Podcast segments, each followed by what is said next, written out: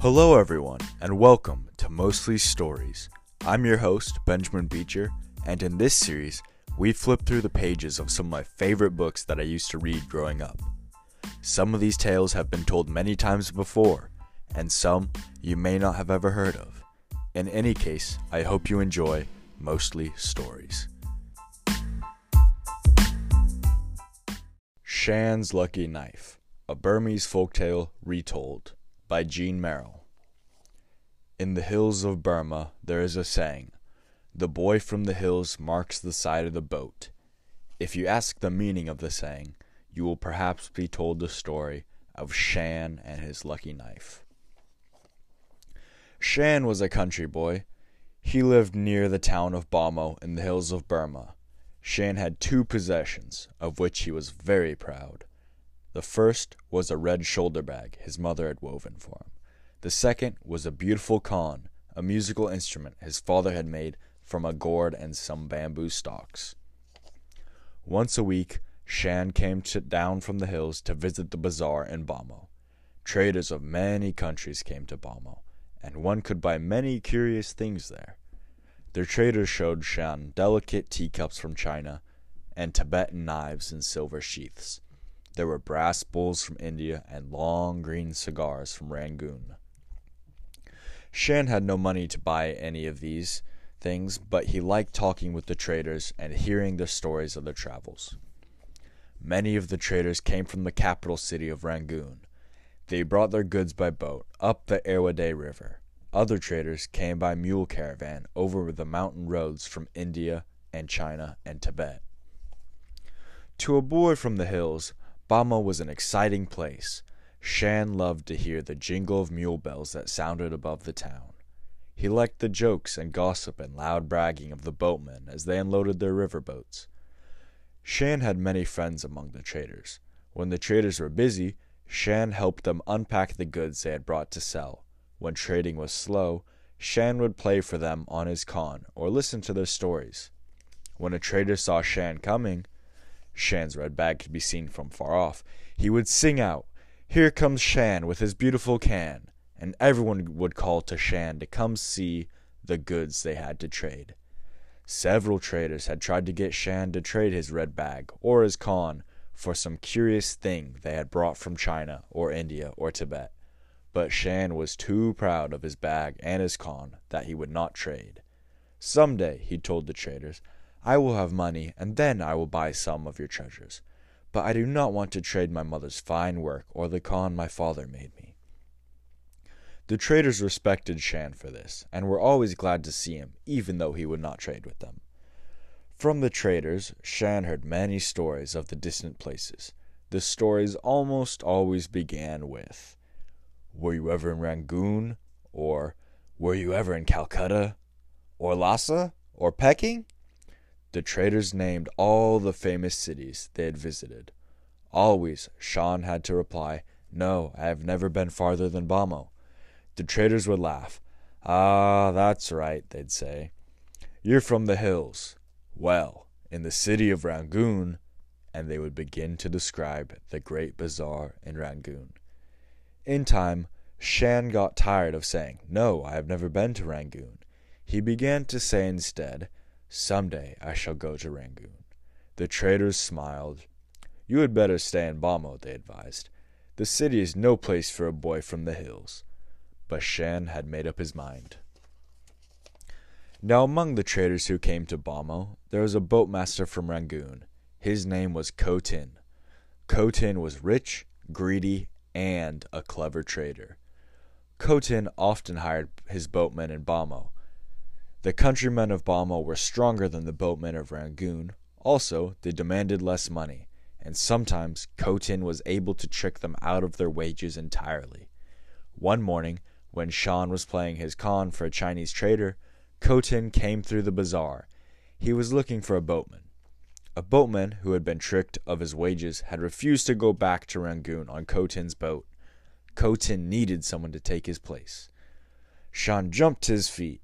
I would like to go to Rangoon, Shan said. How much do you pay? Ko Tin looked the country boy up and down. Can you pull as much weight on an oar as a man? he asked. I think so, Shan said. Ko Tin gripped Shan's arms to test the hardness of his muscles. Shan was strong for his age. Of course, Ko Tin said. As you are only a boy, I can pay you only a boy's wages. That's all right, Shan said. Ko Tin was very pleased with Shan. Shan promised a man's work for a boy's wage, wages, and Ko Tin felt sure that a boy from the hills would be no match for a clever Rangoon trader when it came to settling accounts at the end of the trip. It is agreed then, Ko Tin said. I will give you food for the time you are on my boat and one half of a man's wages. When Shan told his friends that he was going to Rangoon with Ko Tin, several traders warned him about Ko Tin's tricky ways.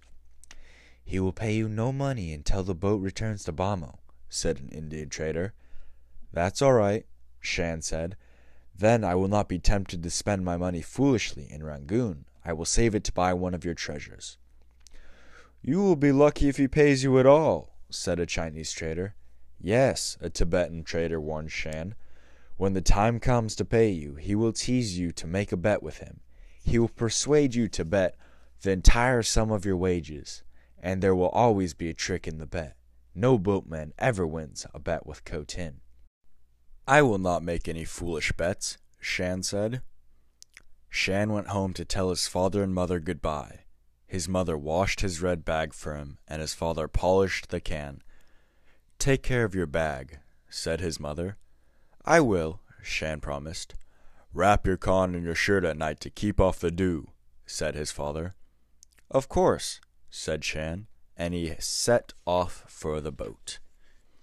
The trip to Rangoon took many weeks. Ko Tin watched Shan closely to see that he did a man's share of the work. Shan learned quickly how to handle the long poles the boatmen used to push the boat in the shallow water near the river banks, and he did not shirk his turns at the oars which the men used where the water was deeper. He was skilful with the sails, too, when they had to be raised and lowered. The boatmen teased Shan because he was a country boy and never been away from home before. They made up wild stories to see how much foolishness he would believe, and they played jokes on him. They fastened fish hooks to the bottom of his pole so that it caught on the river bottom and pulled him into the water. They plugged the pipes of his khan with leaves so that no sound came. Ko Tin watched the teasing. He saw that Shan was easily fooled by the boatmen, and he laughed himself. The night before the boat reached Rangoon, Ko Tin called Shan aside. If I were you, said Ko Tin, I should buy a chicken in Rangoon.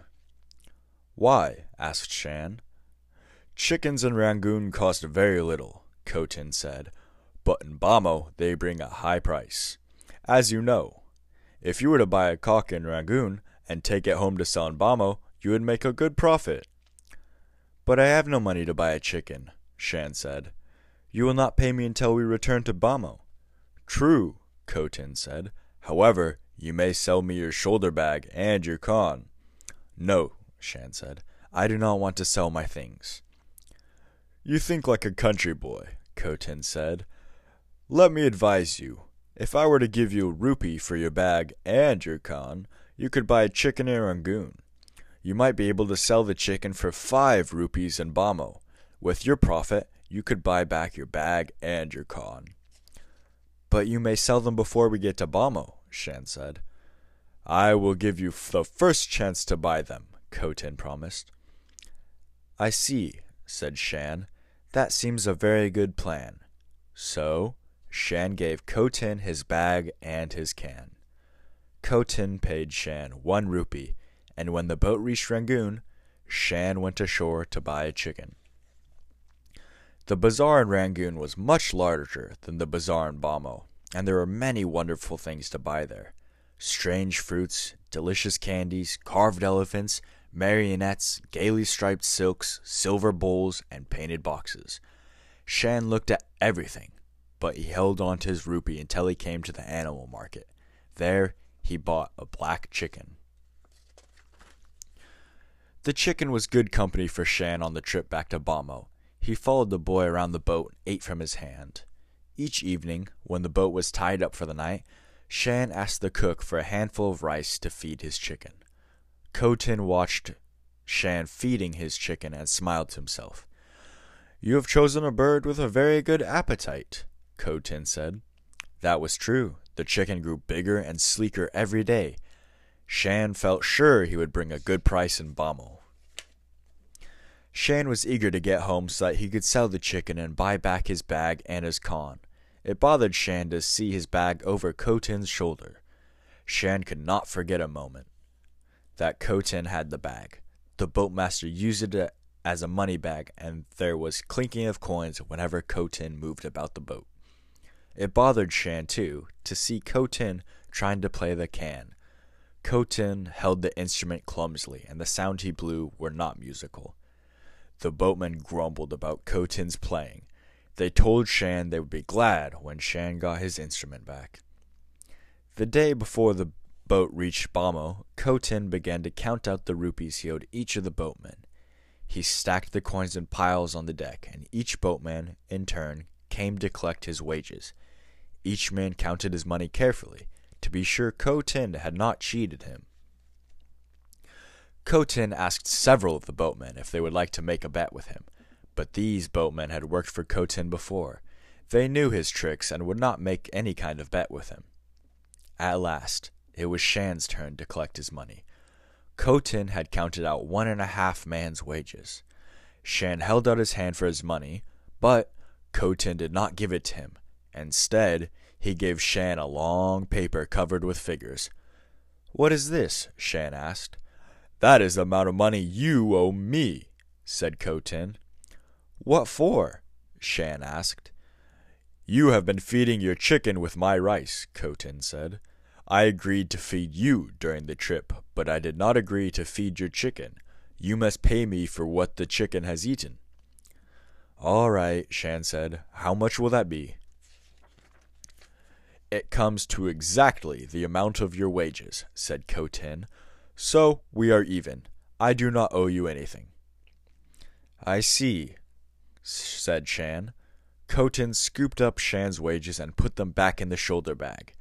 The other boatmen laughed at the ease with which Ko Tin had tricked Shan. A boy from the hills is no match for a Rangoon trader, one of them said to Shan. When we get to Bhamo, you had better stay there. I don't know about that, Shan said. I think this has been a lucky trip for me. I saw Rangoon, I learned how to pull a boat, and I have this fine chicken. The boatmen were amused. Yes, they agreed, you are lucky to have that chicken. You are lucky to get home with anything at all. When the boat arrived in Bhamo, Shan went at once to the bazaar. He sold his chicken to an Indian trader for six rupees. Then he hurried back to Ko Tin. I've come to buy back my bag and my khan, Shan said to Ko Tin. Oh? said Ko Tin. How much money have you? Six rupees, Shan said. Ah, said Ko Tin. He was surprised the chicken had brought so much. It will cost you ten rupees to buy your bag back and your khan. But you only paid one rupee for them, Shan said. That was in Rangoon, Ko Tin said. In Bhamo, the price is more. I see, Shan said. However, Ko Tin went on, if you would like to go down the river on my next trip, you might earn enough to buy back your things. All right, Shan said. Shan put aside two of his six rupees.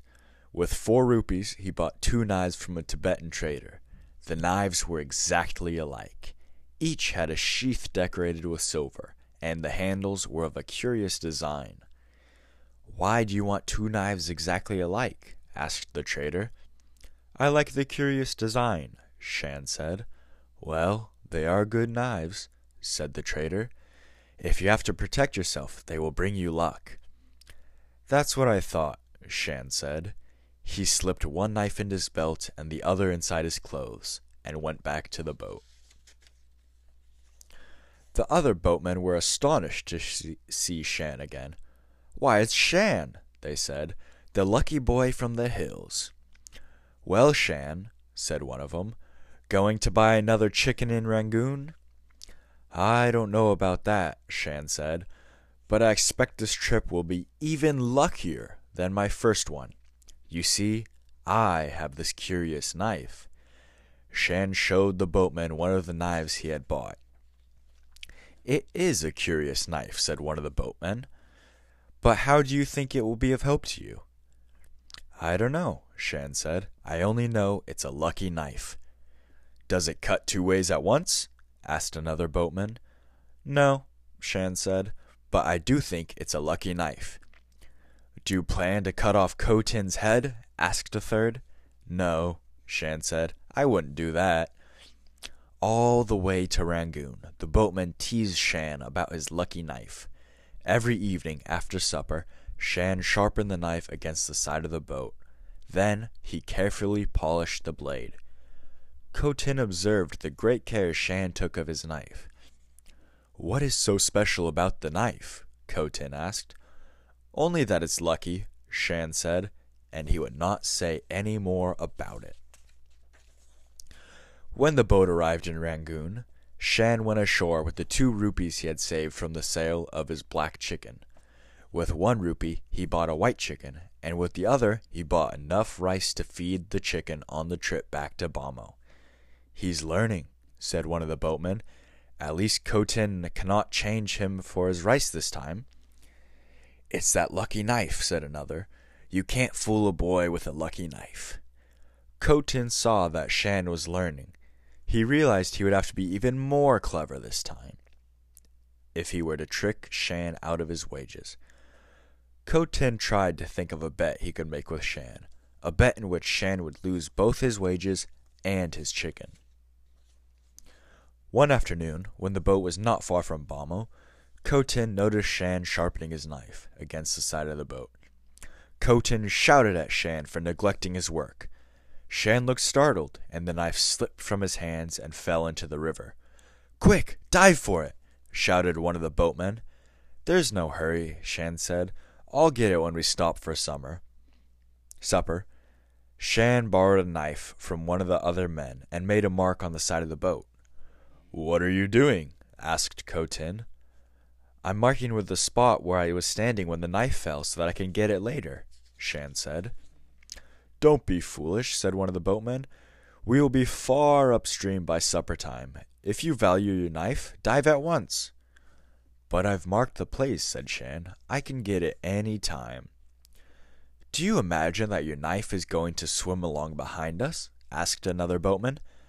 I don't know about that, Shan said, but it is a lucky knife, and I've marked the side of the boat. The boatmen shook their heads. Ko Tin saw his chance. Perhaps you'd like to make a bet, he said to Shan. A bet? Shan said. Yes, Ko Tin said, as to whether you'll find your knife. Oh, I'll find it, Shan said. I've marked the side of the boat. Even so, said Ko Tin, I'm willing to bet.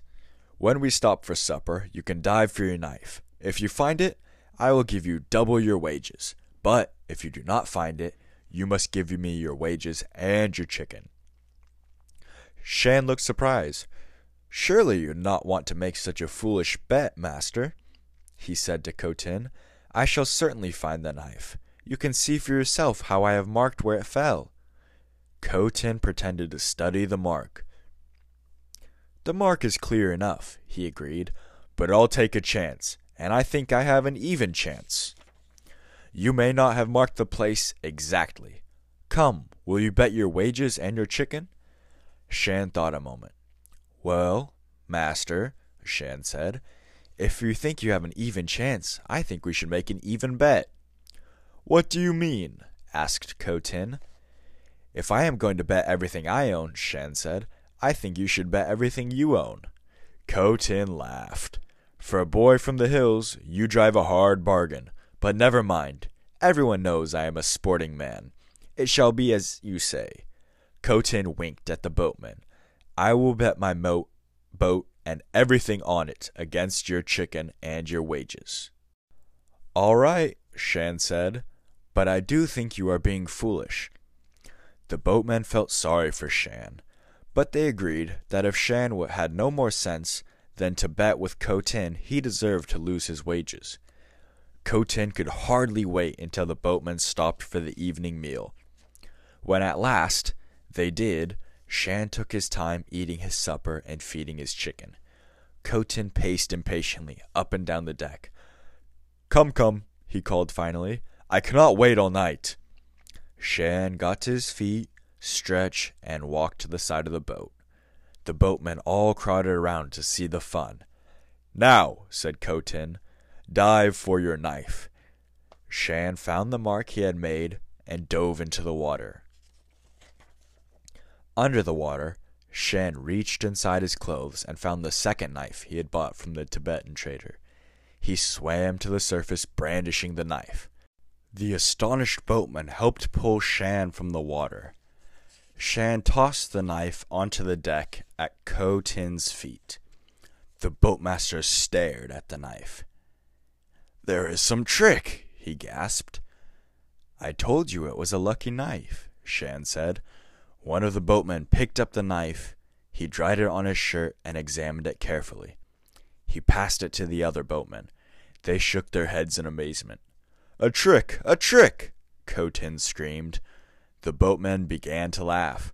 Ko Tin seized one of them by the arm. You saw him, he shouted. You saw him trick me. The boatman shrugged. A bet is a bet, he said.